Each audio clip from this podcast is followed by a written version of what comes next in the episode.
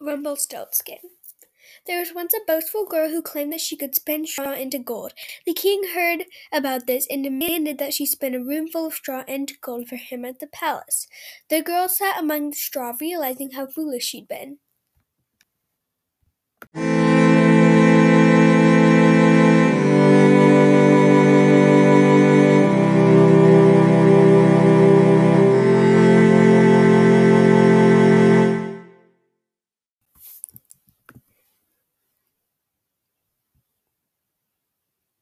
Suddenly, a little man appeared.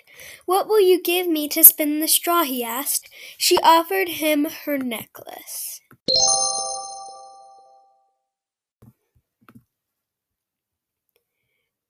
And to her delight, he accepted. He sat at the spinning wheel and spun all the straw into gold. The next morning the king was amazed, so he took the girl to a larger room filled with straw and asked her to transform it to gold as before.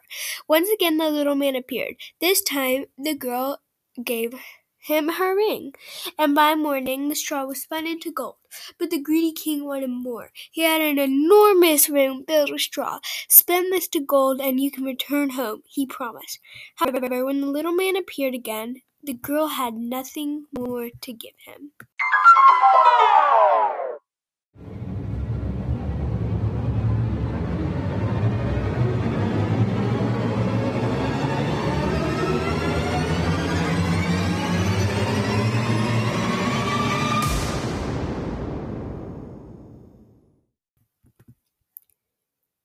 Rumpelstiltskin. Hearing his own name, the little man screamed in anger. He stamped his foot so hard that the ground cracked open and swallowed him up.